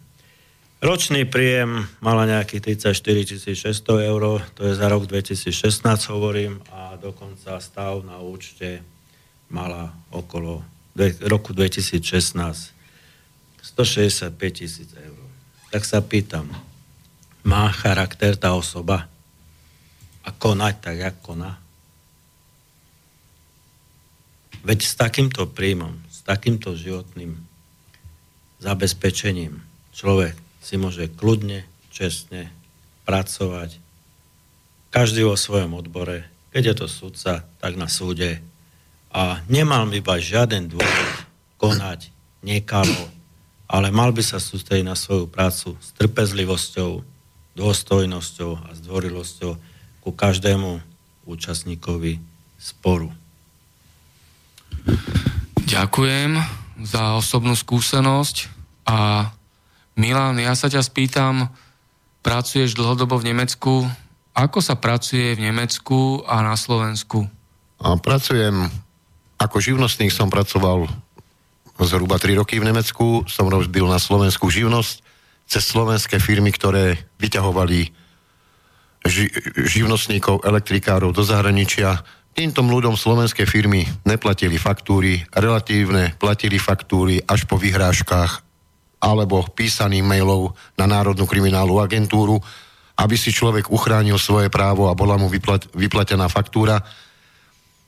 Uh, preto, aj preto som skončil s prácou na živnosť, pretože tých faktúr nevyplatených len pribúdalo. Pribúdalo do takej miery, že človek už nebol schopný sprá- splácať sociálnu poisťovnu, sociálne odvody, zdravotnú poisťovnu. Tieto, tieto problémy narastali so sociálnou a zdravotnou poisťovnou, tak som jednoducho pozastavil, pozastavil živnosť, aby som mohol ísť robiť do zahraničia a robiť v zahraničí pod inou firmou, nemeckou firmou, aj keď podradnú prácu, pretože v Nemecku je slovenský elektrikár a pozerá sa na slovenského elektrikára ako na pomocníka. Sú slovenskí elektrikári, ja verím tomu, ktorí sú zamestnaní v nemeckých firmách, ktorí, ktorým je možno aj zverená odborná robota, ale z môjho pohľadu väčšina týchto odborných prác, čo sa týka zapájania rozvádzačov alebo nejakých počítačových sietí, čo sa týka internetu alebo čo sa týka elektroinštalácií, bytových, domových, priemyselných, to si už Nemci majú na to svojich ľudí, ktorí toto robia. Takže Slovák alebo zahraničná pracovná sila je v zahraničí podcenovaná, tým, tým pádom je nie až tak v tej výške platená ako treba z Nemec, takže robím aj ja v podstate otroka za lepšie peniaze v cudzom štáte. No stačí, čo si povedal, to je jasné, že Európska únia je nefungujúca organizácia, pretože ako môžu byť tí istí občania Slo- Európskej únie diskriminovaní členských štátov Európskej únie. To znamená, že Európska únia je úplne zbytočná organizácia. Aký to je prínos tu, konkrétne Martin, pre teba? Tu, Martin, sa ohánajú určité inštitúcie bezpečnosti práce, sa ohrádzajú, že máme európske zákony, európske zákony bezpečnosti, európske zákony bezpečnosti elektroinštalácií. Na základe týchto vecí si musí slovenský elektrikár urobiť školenie a paragraf na, určitú, na určitý druh činnosti, či to je paragraf 21, 22, 23, na výkon opravu a údržbu alebo zhotovenie elektroinštalácií. Je to príkaz nariadenia Európskej únie. Bohužiaľ, tento paragraf, ktorý človek absolvuje na Slovensku a ktorý nestojí málo peňazí, sú to, sú to čiastky 200 eur a vyššie, ktoré človek musí zaplatiť, pretože absolvuje sa týždenné školenie v príslušných zariadeniach, ktoré sú na to oprávnené vykonávať toto školenie. Dostanú títo ľudia určitý paragraf, ktorý im v štátoch Rakúsko, Nemecko, Belgicko, Holandsko neplatí, pretože jednoducho členské štáty Európskej únie, ako je Nemecko, Francúzsko, Belgicko, Rakúsko majú svoj systém a nie je ako Slovensko podriadené Európskej únii. Takže naše paragrafy alebo naša odbornosť, čo sa týka elektrotechnického vzdelania, je podcenovaná a nie je rovnako ohodnotená ako elektrikár v Nemecku a elektrikár na Slovensku. A podotýkam, Slovensko má oveľa prísnejšie normy, čo sa týka elektroinštalácií ako Nemecko. Európsky model v podstate je celkom pekný model. Alebo bol pekný model, tak by som skôr povedal. Pokiaľ sa týkal voľného cestovania, voľného obchodovania, bola to krásna myšlienka. Myšlienka súčasná, ktorá už začína byť, ktorá sa začína zasahovaním do suverenity jednotlivých štátov Európskej únii, už samozrejme už taká krásna pravdepodobne nie je.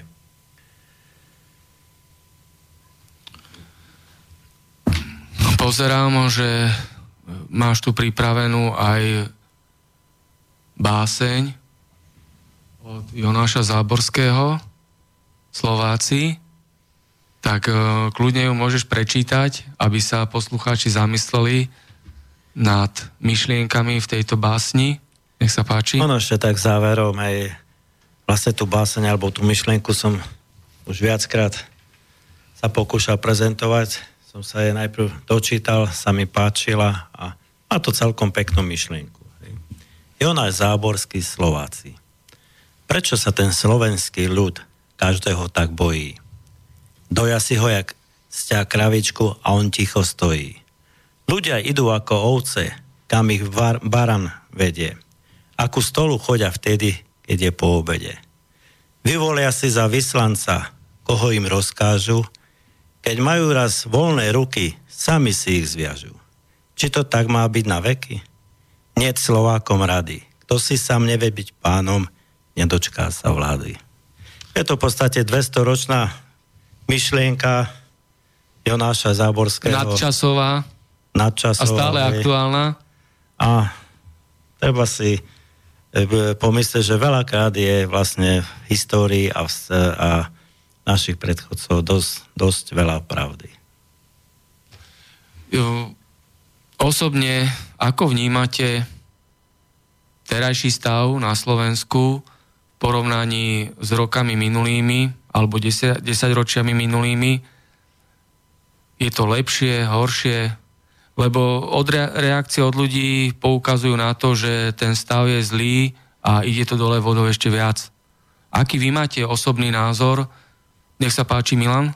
No, ja mám názor taký, že od roku 89 sa to rapidne zhoršuje rok čo rok a čím dlhšie bude, budú ľudia čakať na to, že niekto za nich urobí nejakú zmenu, alebo že tým ľuďom nejakým spôsobom pomôže, pokiaľ sa títo ľudia nezačnú brániť sami a nezačnú si brániť svoje práva, na ktoré majú z ústavy právo, tak táto zlá situácia bude len pokračovať a bude čím ďalej tým horšia. Preto treba bojovať proti tomuto prehnitému systému, treba sa organizovať prostredníctvom treba z generálneho štrajku, alebo určitých skupín, ktoré musia do, docieliť a mali by, doci, mali by docieliť alebo musia docieliť to, aby sa skončilo s korupciou, s rozkrádaním, s podvodmi, podvody na všade, či to je zdravotníctvo, súdnictvo, sú, sú prípady, že sú ľudia prenasledovaní za názory, Vyhazovaný z roboty. Vyslovenie názoru v dnešnej dobe začína byť trestným činom, pretože oni síce zákon naša vláda urobila, ale ho ten zákon urobila hlavne proti ľuďom, náhubkový zákon, aby títo ľudia nemohli si vysloviť svoj názor alebo povedať otvorené, čo si myslia o súčasnom stave republiky. Áno, ľudia sú vyhadzovaní zo zamestnania za svoje vlastné názory sú účelovo označovaní za extrémistov, keď povedia nahlas pravdu, ktorú aj tak si myslia všetci. To znamená, že to sú ďalšie náplnené znaky totalitného štátu. Popieranie slobody prejavu, slobodu prejavu, slobodu názoru, slobodu slova, slobodu myslenia. Hej. Je tu cenzúra, sú tu účelovo ľudia prenasledovaní a označovaní za extrémistov. Nech sa páči, Milan. Je to tak, keď niekto označí ľudí v zelených tričkách, označí ich za fašistov, ktorí bránia obyčajných slušných ľudí, ktorí vychovávajú deti, ktoré z, z, deti sú naši potomkovia a na ktorých záleží, ako my prežijeme dôchodok. Títo ľudia sú označovaní za fašistov, extrémistov, ktorí svojím spôsobom chránia naše práva, či ústavné, prejavu, slobodu prejavu, títo sú označení za fašistov, tak je tento systém chorý, prekrúcajú veci, otáčajú pravdu. Tak toto je. A nahlas tu a teraz môžeme vyjadriť a vysloviť to, že tí skutoční extrémisti a fašisti sedia vo vláde, parlamente a súdnictve. A to je trojdelenie moci v tomto štáte, lebo moc v štáte drží vláda, parlament a súdnictvo. A keď je vláda, parlament a súdnictvo plné fašistov, extrémistov, skorumpovaných politikov, mafiánov, podvodníkov a zlodejov, tak tento štát je totalitný štát. Mne sa stalo ešte aj to, že na Facebooku som si dovolil mať kritický názor na skorumpovaného Fica, úžerníka Kisku a mafiána Danka, hej, predseda vlády, prezident a predseda parlamentu tohto totalitného štátu a bol som zablokovaný. Facebook mi jednou vetou stroho oznámil, že som porušil pravidla Facebooku, ale vôbec nenapísal, ako konkrétne, vôbec riadne nezdôvodnil to, že som porušil tieto pravidlá Facebooku. Tak je tu novodobá digitálna genocída a politický teror aj na Facebooku ako sociálnej siete, lebo ide o nás všetkých.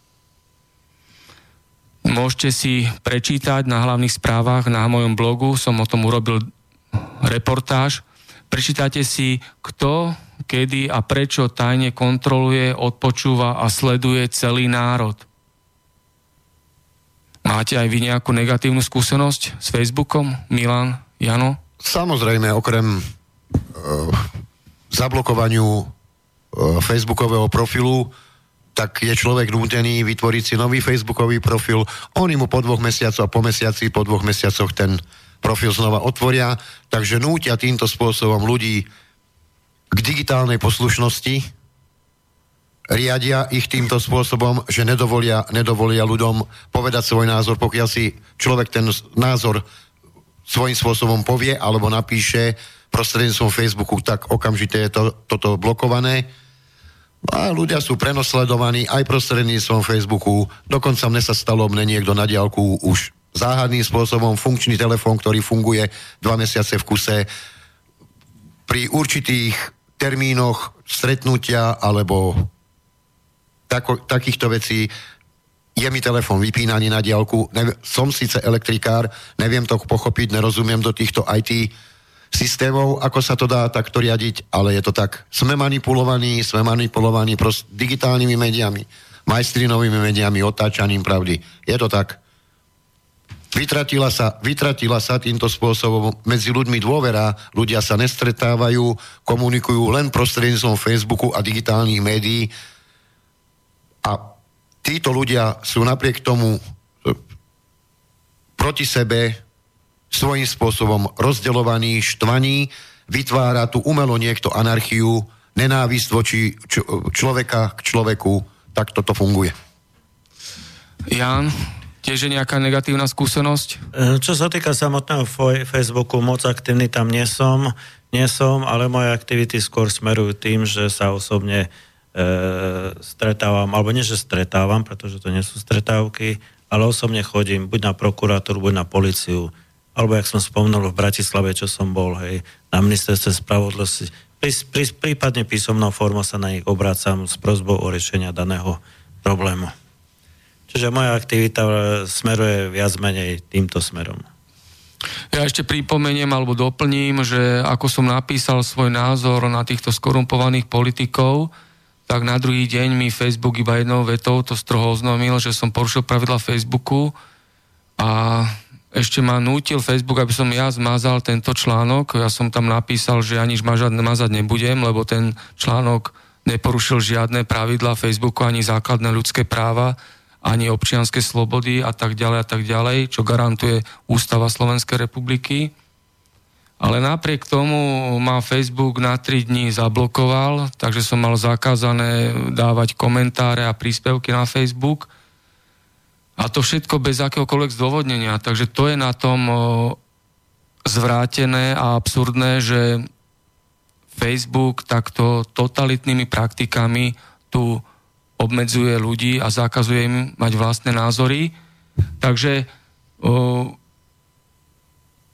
toto je veľmi zlá správa pre ľudí, pre všetkých ľudí, ktorí používajú Facebook a iné sociálne siete. Tieto digitálne médiá sú ovplyvňované takisto aj v Nemecku, dokonca v Nemecku vyšiel zákon, že akékoľvek šírenie určitých, určitých správ alebo určitých informácií je trestným činom. Nie je možné v Nemecku na sociálnych sieťach potlačiť migračnú alebo kritizovať migračnú politiku alebo správanie migrantov, ktorí sa doslovne správajú tak, ako správajú. Média nám to, mainstreamové médiá nám to svojím spôsobom za- zamlčujú, kto to zverejní na Facebooku alebo v digitálnych médiách, je za toto stíhaný. Je to tak. Či to je v Nemecku alebo na Slovensku, sú ľudia jednoducho nútení a sú potlačené ľudské základné práva. To znamená, že z jednej totality sme prešli do druhej totality a teraz sa rútime do super totality. Hej? Presne tak. Keď to systémom, aký nadstavil Brusel alebo bru- bruselská mafia, tak tento, tento systém a ich konanie žene aj náš, našu republiku, nielen našu republiku, žene veľkú časť do, do Európy do nejakej priepasti, odkiaľ bude veľmi ťažký návrat a je najvyšší čas, aby ľudia proti tomuto začali nejakým spôsobom niečo robiť. Ďakujem. Tak e, to boli záverečné slova Milana v dnešnej otvorenej diskusii. Ja sa s vami lúčim a ďakujem všetkým ľuďom, ktorí nás počúvali. Budeme sa opäť počuť o, opäť vo štvrtok 1. februára od 16.00 do 18.00, kde bude otvorený rozhovor o televízii Markíza, aké bolo vtedy a aké je dnes jej zákulisie, všetko o politickom boji a o mafii v komerčných, systémových a mainstreamových médiách, o duchovných hodnotách a o psychotronike, o alternatívnej a naturálnej medicíne a o všetkom okolo nás. Už teraz ľudia príjmite pozvanie do tejto zaujímavej diskusie, kde hosťom bude Erika Vincovreková, bývalá markizačka, šéfka publicistiky a moderátorka a dnes šamanka. Ďakujem ešte raz. Takže dnešnými hostiami v 52. časti relácie Konšpiračný byt bol Jan Giba. Ďakujem za pozvanie a prajem príjemný večer. A? Milan Jašo, takisto od mikrofónu prajem príjemný večer. Ďakujem ešte raz týmto mojim dnešným dvom hosťom.